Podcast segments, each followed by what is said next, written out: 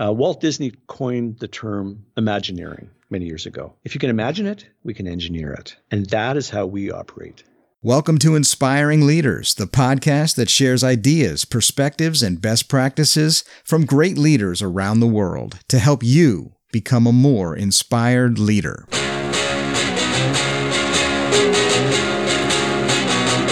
Hello, and welcome to episode two of the Inspiring Leaders podcast. I'm your host, Terry Lipovski, and I'm super happy that you made the choice to join us today. I've been looking forward to this interview because today we get to hear from a guy who's been pushing the limits of technology and innovating in the world of aviation. So, have you seen those cute little drones that people are flying around? Well, our guest today, Ian Glenn, is a trailblazer in that space. He's created some of the first industrial drones that change the way that we think about what's possible in aviation. His leadership in the field started over two decades ago, driving the creation of the national drone standards and enabling the creation of the industry. Along the way, he launched Unmanned Systems Canada, which is Canada's national not for profit organization for that sector. Today, Ian is the CEO and Chief Technical Officer of ING Robotic Aviation, a company that develops and integrates UAVs and related services around the world in harsh conditions, including war zones their motto real world, real work, real drones. Well, I've always wondered about people who are at the forefront of innovation, pushing the limits of their industries. How do they do it? And how do they remain innovative year after year? Today, we get to find out because we have Ian Glenn on the line. Ian, I can't tell you how happy I am to have you here today. Welcome aboard. Hey, Terry, thanks so much. I'm very excited to be here today to chat about this whole idea of innovation and leadership. To start off with, I love to ask people this question just to kind of kick things off. What leader inspires you and why? That's a really interesting question because I've been fortunate to to uh, work alongside some of Canada's greatest leaders. Uh, you know, the uh, folks who've been chief of defense staff for our military, and I look around the world and I really like what Elon Musk is doing. However, I, I would say Dick Hamming. Uh, Dick, Dick Hamming was uh, a professor of mine when he was 82 years old when I was at the U.S. Naval Postgraduate School in Monterey, California. And Dick had spent 30 years at uh, Bell Labs. Uh, and was the forefront of so many of the innovations we take for granted today, like, uh, error correcting codes and you know digital filtering and, and whatnot. Dick was an inspiration in that uh, we were busy studying all kinds of really hard math. But we had this one course where he would come in every day and he would talk to us about engineering and his life. We used to call it hamming on hamming. He he he was through anecdotes. He said, "My my job is is not to make you good engineers. My job is to make you great engineers." And what he talked about was all the other dimensions that wasn't the math. Uh, this actually is a, lo- a, quote that's been around for a long time, but he would always use "luck favors the prepared mind," which oh, was uh, Pasteur, right? Yeah, yeah. And, and that has been a central theme of my life to date. Right, I, I spent uh, many, many, many years going to school. I think I tell my daughter I did grade 22. Um, but but it's this idea of you've got to you have to be prepared, but then when you see the opportunity then you have the tools to go forward and do something.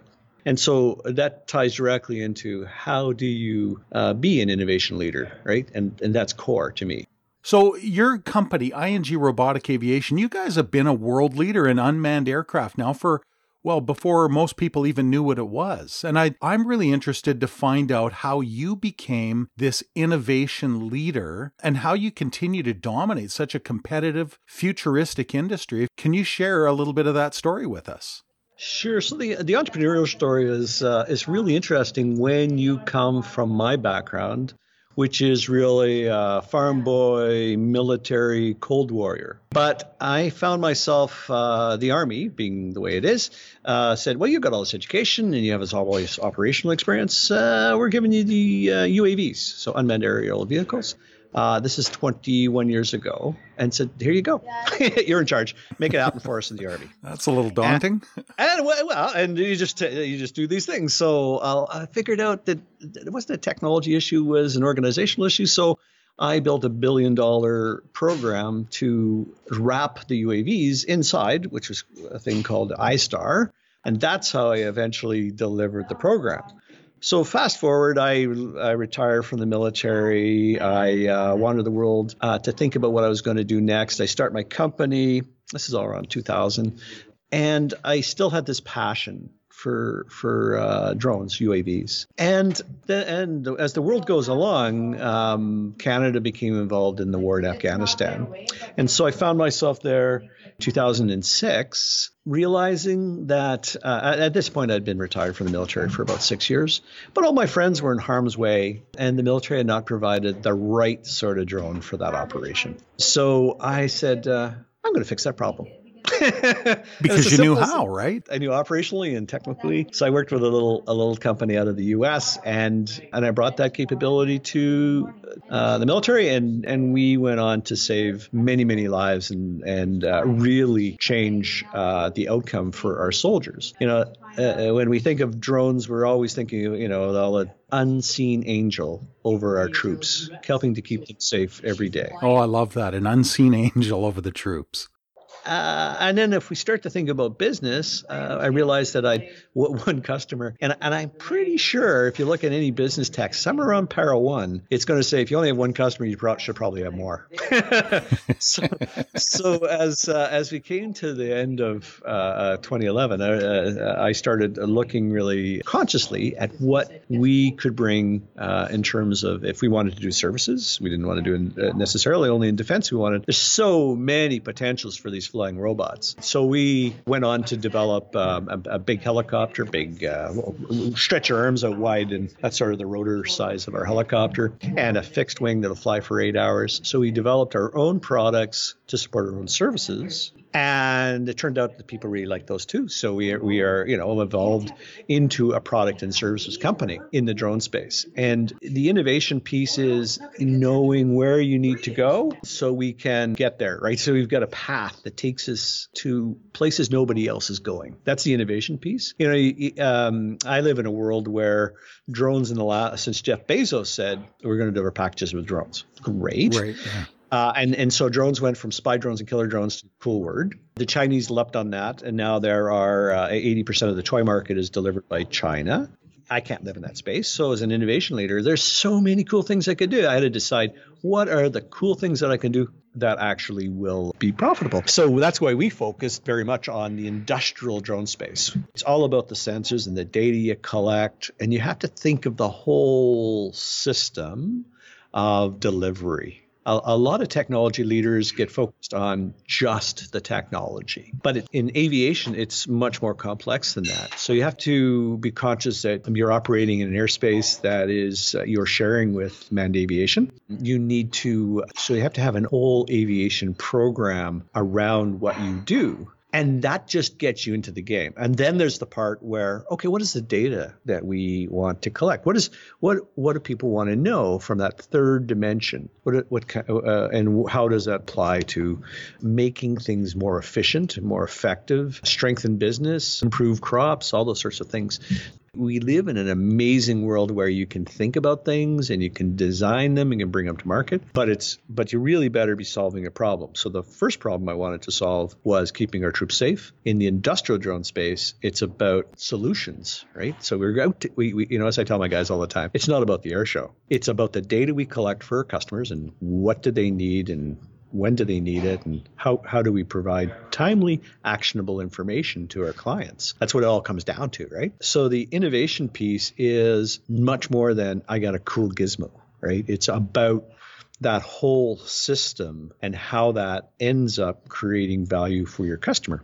It sounds to me like one of the things that's really helping you to stand out is understanding your client's need very deeply. Absolutely. It's not a real secret. Uh, successful businesses provide value to their customers. Now, the challenge in the space that I'm in is most people can't even begin to conceive of what that value is because it's so new.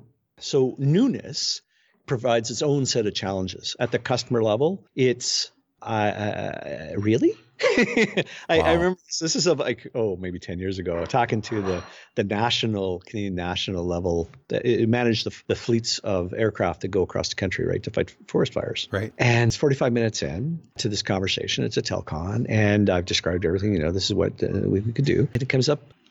So let me get this straight. That there's nobody on board. You're kidding. yes, you're correct. You're correct. Yes, there's nobody on board. You mentioned that your fixed wing flies for eight hours. Are you kidding me? Yeah, so we also have a new one, which is uh, undergoing flight testing now, which will fly for 24 hours. So now you think about um, and, and you've contrast that to I went to Best Buy, I picked up my little quadcopter and I threw it in the air for 10 minutes. of course. it's, a, it's a, you're in a whole other game, right? So, yeah. so they might, might both be called drones, but they're, it's a whole other game where we can carry multiple sensors to have this multi multi-dimensional view into the into the space that you're looking for. And so it might be thermal, it could be all kinds of different sensors that will provide really valuable information. Whether you know you can combine uh, aerial photography with magnetometers, you can do all kinds of really neat stuff now, right. and you can fly much more cheaply than manned aviation. I, I give you a contrast. Uh, we went looking up in Elliott Lake for moose footprints in the snow. So this is it doesn't get any more Canadian than this. Wow. So job was image 10 by two and a half kilometer box, a survey box at two centimeter resolution. Into the current uh, aviation laws in Canada, the best I could do was I had a chase aircraft provided by the customer. This was a big helicopter, that uh, seven-seater helicopter that flew around behind us. I called it my big yellow chaperone, and it was consuming 220 times the fuel we were. it's a pretty good case study, right? So uh, you think of all of the mining, uh, wildlife, forestry, long linear problems we have in Canada and around the world, where it's pipelines, hydro lines, railroads, roads, and this ability to fly long and low collect that kind of data is stunningly different from what was available before. And and one of the challenges, I mean, we don't inspect our pipelines as frequently as, as we should because it costs a lot of money. Pilots uh, and helicopters fly at 150 feet above the ground, and if anything goes wrong, they die. And we have the ability today to fly robots to to do those jobs.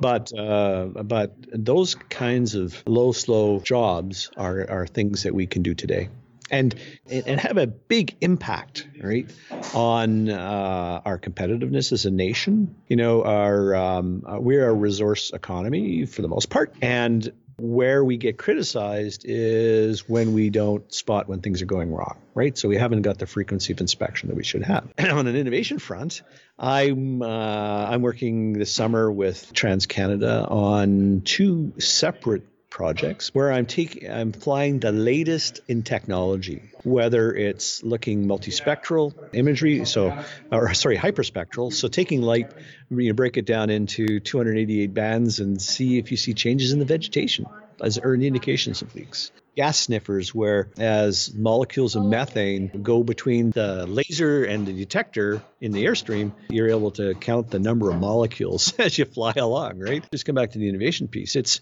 the first problem that we had to solve was okay, build a reliable aircraft, right? I said my my design criteria is is simple. It's five things. Fly as long as you can, carry as much as you can, go as far as you can, don't fall down, make a push button, get banana easy. right. Yeah, there's five fingers. I can remember that. Right. Right. Yes. No, it's, it's not too, too complex. Yeah. Right? And and then it's what's the problem we're solving, right? Yeah. Where, where there's lots of problems to solve. So which ones which ones do we need to solve next? And and people come. The nice thing about being um, um, an innovation leader is people come to us now with their problems. So we we just flew for the National Research Council. We did inspection of the uh, the Via Rail and O Train tracks. So we were able to image the there's some critical juncture pieces, and you can see down to the bolts. You can see you know wow uh, 0.2 millimeter resolution, which means you can clearly see the bolts. These are all part of the innovation process, right? Is what's what's the problem you're trying to solve today? We've we have developed for oil spills in the Arctic Ocean uh, for the nine top uh, oil and gas companies in the world. We we built a, a solution that sprays something called a herding agent. Why? Because a herding today, you fly in a helicopter at a few hundred feet above the Arctic Ocean, and you lean out the door and you spray this herding agent that they developed. Well, that's all good until something goes wrong and then you die, right? So send a robot out to do that. And any given day, someone comes with a new problem. We've started doing uh, aeromagnetic surveys. You know, we were flying in northern Quebec recently, and we were flying in winds. Uh, 30 knot winds. So it's almost like 50 ish kilometers per hour. You know, landing in conditions where it's 17 knots gusting 30. Uh, those are harsh conditions. That was last month. This month, we're in uh, Arizona, where we're flying uh, in uh, near the Grand Canyon, and it's 30 plus Celsius. And now your concern is, uh, you know, trying not to get uh, cactus needles in your butt. Anyway, so so, but these are the this is real world application of of um, innovation where we're solving r- real problems. So you couldn't do this before. Uh, we were the first in the world to do that. Uh, we were the first in the world, the world to image a two centimeter resolution. We are the, you know, we just that, that's where we live is is continuing to push the frontiers of capabilities uh, so that uh, our customers have solutions that weren't able uh, affordable to them or uh, even available to them before. And it really it sounds to me like you do spend a lot of time trying to understand the nature of the problem the challenge piece is this, right? I live in a world where I sometimes have to interact with government. Having spent 22 years in the military, I understand government and big government. And there is nowhere where the speed of government intersects with innovation. There's just no intersection. Right. right. Like they're still on, they're still stuck on telecom, right? I do, yes, I do an aviation thing, but my parts are actually in, in, you know, if we look at exports, they're in mining, they're in agriculture, they're in power, they're in uh, oil and gas. But everyone's comfortable in their silos. So innovation is a real challenge for uh, aviation. It's a real challenge even for the export side of governments. So when we think of innovation leadership and trying to inspire, it's you got to have a lot of patience to try and get the message across that this needs to move much more. When you do real products in the real world, you have to think through all of these other dimensions and be prepared to influence the outcome so that you can get on with the things that you want to do. I would imagine getting them to appreciate what it is that you're doing has got to be one of the toughest bits. Oh, it's huge. We had the Premier of Ontario in in for an hour last week, and and it was like, you know, these are the things that would be a positive impact on what you do on a daily basis every. Just the way the floodplains are up in James Bay, the ice breaks up, the ice jams, it floods. Right. So there's a big decision: when do you move people out? You now have the ability to to have a robot go up there and, and pr- provide you really excellent, timely information so you can make the best decision about when you need to move. That could save you on day one a million bucks. But you have to know that that would be an effective strategy. You have to know that that that that the folks who would do that would actually be uh, indigenous kids in the community who could be operating these robots. You don't need to be a jet jockey. You don't need to be a triple uh, triple seven captain. You can be a kid who's a master of World of Warcraft yeah. gets three dimensional thinking, gets you know treats the rules, properly supervised. Now now you've got the ability across our north to be doing some really amazing things. I think you just gave new hope to a whole generation of gamers out there. well, it's real. It's yeah. real. Your your innovation really is mind blowing, and it's helping other people to appreciate what it is that can be done. Uh, Walt Disney coined the term Imagineering. If you can imagine it, we can engineer it. And that is how we operate. And that's what we do. Like we solve problems every day. Yeah. And it's fascinating. It's absolutely it's it's uh, I can think of no other job that is as exciting as this. I think that it would be very inspiring to get to go to work in this kind of an industry, solving problems for people using technology. Uh, hats off to you, Ian. That's amazing what you're doing. And the fact that you've been at the uh, front end of this for so long now and continue to be, you've got my complete admiration. So thank you very much for bringing this, your story to us today. Two more quick questions for you, if you're okay with it. Sure. What challenges do you see facing many of today's leaders? We live in a in a globally competitive world, and So we have to face that. And we always need to understand what the environment is that we're operating in, selling into, right? If it's business, right? We, we need to understand that and we have to find our way through that. You have to think about what it is you want to achieve, right? The speed of innovation, right? You cannot stop at any point. And so there's no doubt we're we're still living in an exponentially increasing speed of innovation. So the problem I solve today, I have to always be thinking about that, and uh, is it good enough? What has changed that would make that solution better? Have sensors changed? Have communications changed? Have storage changed? Has processing changed? These are the things that you have to be thinking about over and over and over. And always, always, always, it always comes down to the money. Okay, my last question for you is this What does inspired leadership mean to you? Uh, as any entrepreneur will tell you, you, you, you, you, want to be passionate about what you do. It's it, it has to be at the core of what you want to be doing with your life, and because uh, you're always got this issue of being able to keep it uh, when, when we're doing innovation, it's it's it's consuming, right? So so you've got to be able to balance your the rest of your life, and if you don't do that, you won't be doing it for very long. And so it, you have to learn what your passion is, pursue your passion, and then the other part, uh, the and it's key to leadership is you need to be able to communicate that to your team. And you need to manage those people and you need to lead those people and you need to uh, uh, mentor them as you move along this journey right? Because there's no end state defined it's about the journey and the people that you bring along with you i, I always say that that I, I, i've followed the principle of um, uh, leadership by curiosity Oh, I love that. it's like, and and and then seeing who goes along with you. It's not just what you do because you can't do it by yourself. Yeah. It's about the team that you bring with you, how you inspire them to do great things, and because uh, ultimately they do the things that um, y- you would like to do, but your job is to lead them and not necessarily to do it all. That's really fantastic. Listen, Ian, thank you very much for this, for joining us on this. If people want to connect with you, how can they find you? LinkedIn. They can email me directly at uh, ian.glenn, two N's at ingrobotic, no S, dot com.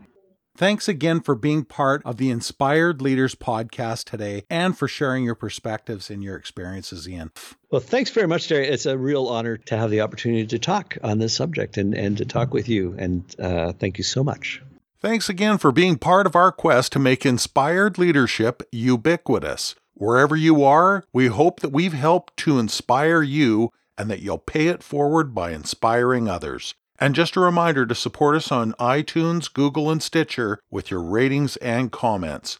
Your support makes a big difference, and we sure do appreciate it. Until next time, take care, everybody. Bye for now.